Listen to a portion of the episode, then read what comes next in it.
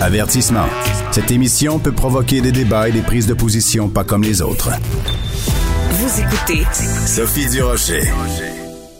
La cause de Mike Ward euh, est poursuivie, donc euh, Mike Ward, l'humoriste, euh, poursuivi par la Commission des droits de la personne et Jérémy Gabriel, à qui il doit remettre 35 000 dollars. Cette cause-là s'est retrouvée aux plus hautes instances juridiques au pays, c'est-à-dire la Cour suprême. Les représentations avaient lieu lundi. Pourquoi est-ce qu'on en parle autant? C'est que les répercussions que Mike Ward gagne sa cause ou qu'il la perd, les répercussions sur le milieu de l'humour, mais sur la liberté d'expression en général, vont être absolument immenses, ces répercussions-là. C'est pour ça que euh, c'est le sujet qu'a choisi euh, notre collaborateur du mercredi, Jean-François Lisée, donc euh, journaliste, auteur, chroniqueur et ancien chef du Parti québécois. Jean-François, bonjour. Bonjour, Sophie. Pourquoi tu as choisi de nous parler de Mike Ward aujourd'hui? Pourquoi cette cause-là est si importante? Elle est importante dans le dans le contexte aussi euh, où euh, la liberté euh, académique, la liberté d'expression est soumise à un certain nombre de pressions. et, évidemment, c'est une cause intéressante parce qu'elle est difficile. Mike Ward a fait au sujet de Jérémy Gabriel des blagues d'extraordinairement mauvais goût. Est-ce qu'il y a un droit au mauvais goût? Est-ce qu'il y a un droit à l'indignation? Est-ce que alors tout ça est dans le et, brassé, on sait que, bon, moi je suis un partisan de la liberté d'expression qui est toujours sous pression, sous pression des pouvoirs, mm. sous pression des, religions, sous pression des idéologies. Euh, et donc, on est constamment sur la brèche à défendre la liberté d'expression. Et ces défenses-là sont toujours dans des cas qui sont difficiles parce que lorsque des propos banals sont émis, on n'a pas besoin de les défendre. C'est ben seulement lorsqu'ils sont controversés que la question se pose. Et, euh, et la Cour euh, va donner une, une indication, euh, à savoir si elle va donner des, des, des, des, raisons supplémentaires de réduire la liberté ou des balises raisonnables pour, pour l'encadrer. il y a aussi des, gens de hiérarchie. Par exemple, les journalistes sont davantage protégés dans leur liberté d'expression que les gens en général. Par exemple, la mhm. protection des sources, c'est quelque chose qui n'existe pas pour le commun des mortels. Est-ce que euh, la satire euh, et, euh, et l'humour est davantage protégé que un autre type d'expression où on dit ben c'est de la diffamation si vous écrivez quelque chose de méchant dans un journal, mais c'est pas de la diffamation si vous êtes en train d'en rire parce que vous n'êtes pas en train de dire que vous y croyez, vous êtes en train de dire que vous exagérez pour avoir un gag. Alors, c'est toutes des questions qui sont posées. Euh, et on a vu des réactions assez vives de deux des juges pendant l'audience. Oui, c'est particulier ça. Ils ont vraiment réagi très vivement euh, quand euh, l'avocat de, de la défense, donc euh, celui qui défend Mike Ward, Julius Gray, Maître Gray, à un moment donné, a dit, euh, parce que toute la question, c'est de savoir est-ce que Mike Ward euh, fait de la discrimination en euh, riant de Jérémy Gabriel et de son handicap? Et la réponse de Julius Gray, c'est de dire, ben non, vu que Mike Ward traite tout le monde de façon équitable. Il traite Jérémy Gabriel de la même façon qu'il traite d'autres personnalités publiques. Et quand il a dit ça, il y a un des juges qui a très fortement réagi. Oui, en disant c'est un enfant. Hein? N'allez pas là, n'allez pas hmm. faire une équivalence entre Jérémy Gabriel et une autre personnalité importante, qui soit le pape ou euh, bon, euh, et euh, n'allez pas là, c'est un enfant. Alors, la question de la discrimination, c'est l'argument qui a été utilisé par la Commission des droits et par le procureur général du Québec pour défendre sa, sa, prétention que les droits de Jérémy Gabriel avaient été enfreints c'est extrêmement dangereux comme argument. Je ne dis pas qu'il n'y a pas d'argument pour, euh, mm-hmm. pour dire que les propos de Backward étaient euh, excessifs. Mais si on, utilise l'argument de la discrimination, c'est comme de, dire que ben, on ne peut pas rire des minorités protégées par la Charte des droits. Ça veut dire les minorités religieuses, les minorités, euh, mm. les personnes en situation de handicap, les femmes, qui ne sont pas une minorité, mais qui sont protégées. Alors écoutez, si on peut pas rire de ces gens-là... ça fait euh, beaucoup de ben, monde à la messe, là. Euh, toute l'industrie humoristique doit fermer. Hein? Bon. Ben oui. Alors, évidemment, euh, évidemment l'argument, c'est dans certaines conditions. Alors, moi, je pense que la piste de la discrimination n'est pas bonne, mais si, euh, si la, la, piste du mauvais goût n'est pas bon non plus, parce que c'est n'est pas bonne non plus, parce que c'est tellement arbitraire, quel est le bon goût, quel est le mauvais goût, quel est l'excès. Mm. Euh, et on est dans, dans, dans, on est avec Mike Ward, qui est quelqu'un qui fait dans le scabreux. C'est, c'est son type d'humour. Est-ce voilà. qu'on va interdire l'humour scabreux en général? Voilà, c'est ça. Et euh, évidemment, moi, je peux pas m'empêcher à chaque fois qu'on a ces discussions-là de faire un parallèle avec Charlie Hebdo, au-delà de l'affaire des, des, des, caricatures de Mahomet, Charlie Hebdo, c'est de l'humour de mauvais goût. C'est euh, des gens dont on monte les testicules, c'est des blagues de vomi, c'est des blagues de pipi, de caca. Je veux dire, c'est c'est c'est c'est bête et c'est méchant et c'est euh, dans, certains cas très scatologique, euh, bébé lala. Donc, si on a une cour au Québec, au Canada, qui dit oh ben il y a certains types d'humour euh, très propres ça, ça passe, puis l'humour, pipi caca, ça passe pas. Ben, je veux dire, est-ce qu'on veut vraiment que ce soit un juge avec une petite perruque blanche et une toge qui décide qu'on n'a pas le, on n'a plus le droit de faire des jokes de pète? Exact. Bon, mais là, ça, n'empêche, tout ça, et bon, on est sur la même longueur d'ordre, mais faire des blagues méchantes sur un, un mineur handicapé, là, on dit, peut-être que ça devrait être interdit. Peut-être que euh, euh, personnalisé, donc c'est pas bon. S'il veut faire des blagues sur les mineurs handicapés en général, bon, pourquoi pas, c'est son affaire, on a juste à pas acheter ses biens. Mais là, personnaliser quelqu'un, évidemment, la défense, c'est de dire, ben, il s'était mis en situation de notoriété publique et donc les personnages publics euh, sont, plus euh, la chasse est ouverte légalement sur les personnages publics. On dit oui, mais lui c'est un personnage public qui ne l'a été que brièvement parce qu'il avait surmonté son handicap en chantant devant le pape. Alors est-ce que est-ce que euh, je pense que la Cour doit se demander est-ce qu'on peut essayer de faire une exception extrêmement ciblée mm-hmm. euh, où une personnalité publique qui est un mineur euh, est plus protégée que une personnalité public qui est un majeur? Mm. Il y a quelque chose à faire. Moi, je ne serais pas, dans ma défense de la liberté d'expression, je ne serais pas outré, scandalisé qu'il y ait une mm-hmm. protection particulière pour euh, des mineurs handicapés, mm. si on veut entrer même dans ce détail-là. Maintenant, je dis ça, mm-hmm. mais lorsque les petits cimards étaient des vedettes internationales, ils ont été l'objet de blagues. Euh, Céline Dion?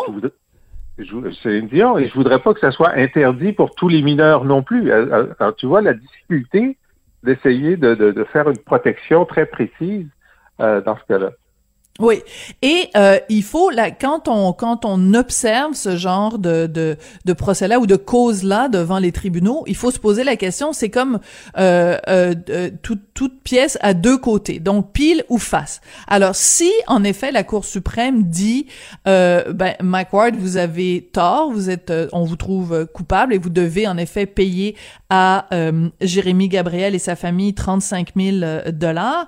Non, on va juste à Jérémy Gabriel parce que la mère, on a déjà réglé qu'il lui il devait pas d'argent. Euh, moi, ce qui m'inquiète, c'est les conséquences. Quel est le message que ça envoie, pas juste au milieu de l'humour, mais euh, toi et moi, comme chroniqueurs euh, d'opinion, euh, est-ce que on pourrait, ça va faire jurisprudence donc, euh, et est-ce que ça veut dire que par exemple toi et moi, on fait une chronique à Cube Radio le mercredi, et si on rit de quelqu'un, ben on peut se retrouver avec une poursuite puis des centaines de milliers de dollars de frais d'avocat parce que on aura utilisé l'humour pour euh, ridiculiser quelqu'un et que cette personne-là est offensée et considère qu'on l'a discriminé.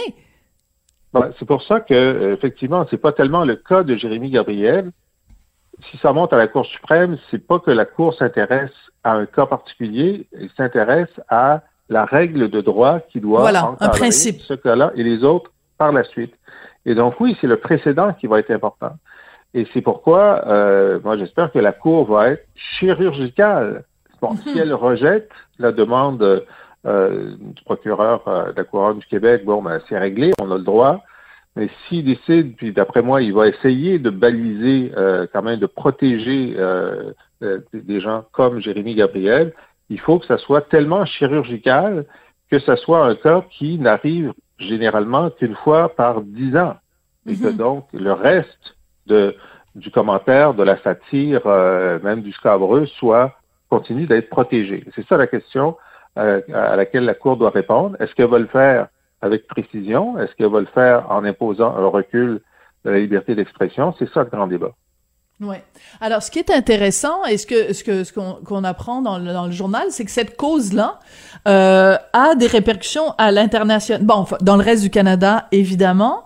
Euh, donc, il y a eu des textes dans le magazine McLean, mais aussi euh, à l'étranger, en France, aux États-Unis, les gens s'intéressent euh, à cette cause-là. Euh, parce que euh, ben justement ça soulève des questions extrêmement importantes et par exemple BBC a parlé de l'affaire ils ont questionné un humoriste handicapé que moi je connaissais pas du tout Michael Lifshitz et il dit que quand il a entendu parler de la cause pour la première fois il s'est dit qu'il pourrait se poursuivre lui-même parce qu'il passe son temps à faire des blagues sur son propre handicap et je trouve que c'est extrêmement intéressant ça Jean-François je sais pas ce que tu en penses parce que on, peut penser par exemple aussi à des blagues Jean-Marc Parent quand il faisait euh, des blagues sur un ami à lui qui est, qui est handicapé. Je veux dire, euh, un humoriste qui est lui-même handicapé, si on dit on n'a plus le droit de faire des blagues sur les handicapés, est-ce qu'un humoriste qui est lui-même handicapé aurait le droit de faire des blagues sur son propre handicap? oui, ben, c'est parce qu'il est consentant. Il est consentant. Hein? Alors, si Jérémy Gabriel euh, avait dit à Mike Ward, j'ai tellement aimé ta blague, ben, euh, personne n'aurait pu le poursuivre. Il y a une autre association d'handicapés aurait pu le poursuivre s'il si, est consentant. Alors, euh, je sais pas si l'ami de, Jean-Marc Parent était, était consentant. Oui, L'autodérision, évidemment, même pour ce qui est des blagues ethniques, on sait que c'est très mal vu de faire une mhm. blague sur les Juifs, sauf les Juifs qui font des blagues sur eux-mêmes sans arrêt. Et donc, l'autodérision, immédiatement, euh, lève l'interdit. Là, c'est pas interdit de rire de soi-même, ça c'est clair. Euh, alors donc, je pense que le, euh, l'humoriste handicapé britannique peut dormir tranquille.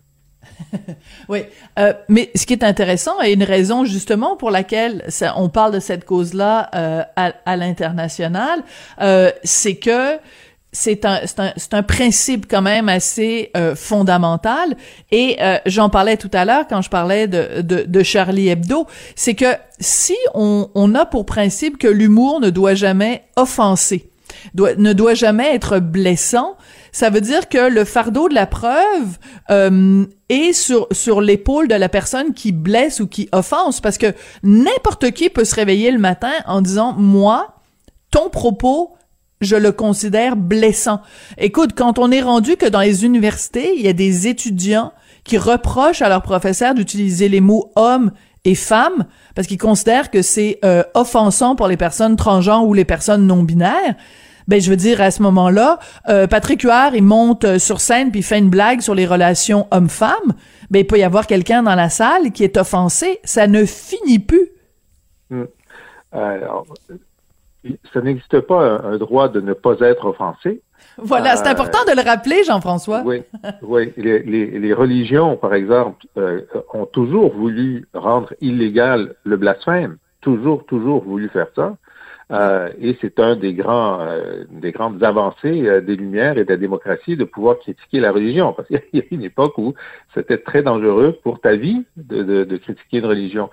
Euh, cependant, les gens offensés ont droit à la liberté d'expression. Alors, euh, donc, effectivement, euh, ils font partie du débat, mais ils ne peuvent pas imposer leur, leur vue sur... et c'est ce qui fait que notre débat en ce moment, au Québec en particulier, mais ailleurs aussi, mm. sur, sur la volonté des nouveaux censeurs d'interdire des mots, c'est un débat qui est très vif et qui est très sain, parce qu'il se passe dans euh, le tribunal de la liberté d'expression, il provoque des réactions euh, outrées des deux côtés du débat. Euh, il y a des recteurs qui se positionnent, il y en a qui le font bien, il y en a qui le font mal.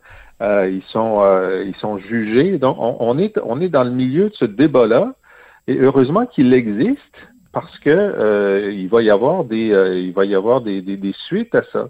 on va voir ce qui va se passer dans la discussion que la ministre McCann veut avoir avec les universités. On va voir Mhm. comment les universités elles-mêmes euh, vont, vont réagir, parce que c'est clair qu'il y avait une genre de pénurie de colonne vertébrale à certains endroits. J'adore cette expression. Une pénurie. Attends, non, non, mais je sors mon crayon. Je sors mon crayon, mon petit papier. Une pénurie de colonne vertébrale. J'adore ça. Est-ce que tu me permets de le réutiliser puis je te paierai un petit 10% de, de droits d'auteur à chaque fois? Bien sûr, il n'y a pas de problème.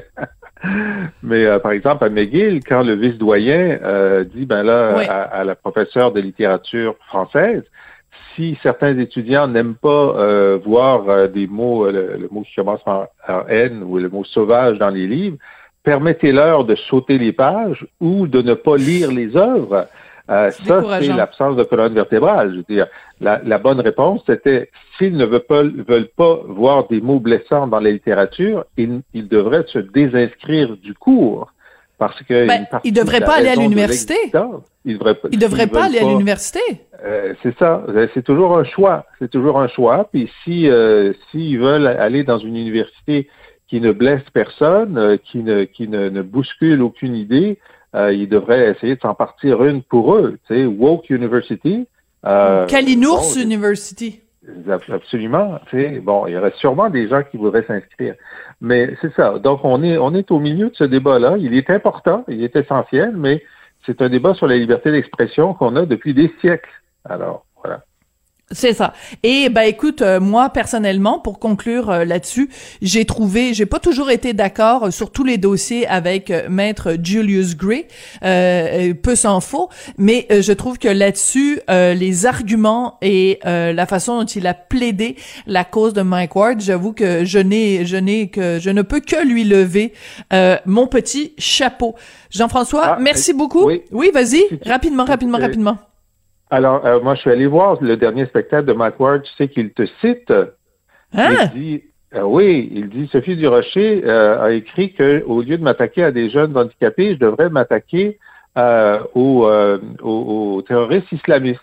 Oui. Et là, il part, il part sur l'islam radical d'une façon à la fois très drôle, très méchante et très blasphématoire. Qui D'accord. le met à risque s'il devait y avoir un djihadiste dans la salle. Il y a des, il y a des profs, il y a un prof en France qui a été décapité pour beaucoup Ben oui. moins que ce que Euh, Mike Ward dit. Alors donc, il a, il a suivi ton conseil. Je- Ben, excellent. te le dire. Ben, ben c'est très gentil parce qu'on a un petit, un petit, euh, un rapport euh, très, très intime, euh, que- quasiment passionnel. Mike Ward et moi, ça, ça dure depuis des années. Bon, écoute, ben je suis très contente euh, de, de savoir ça.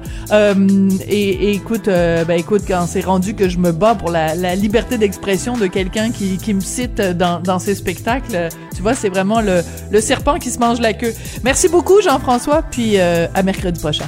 Merci Sophie, au revoir.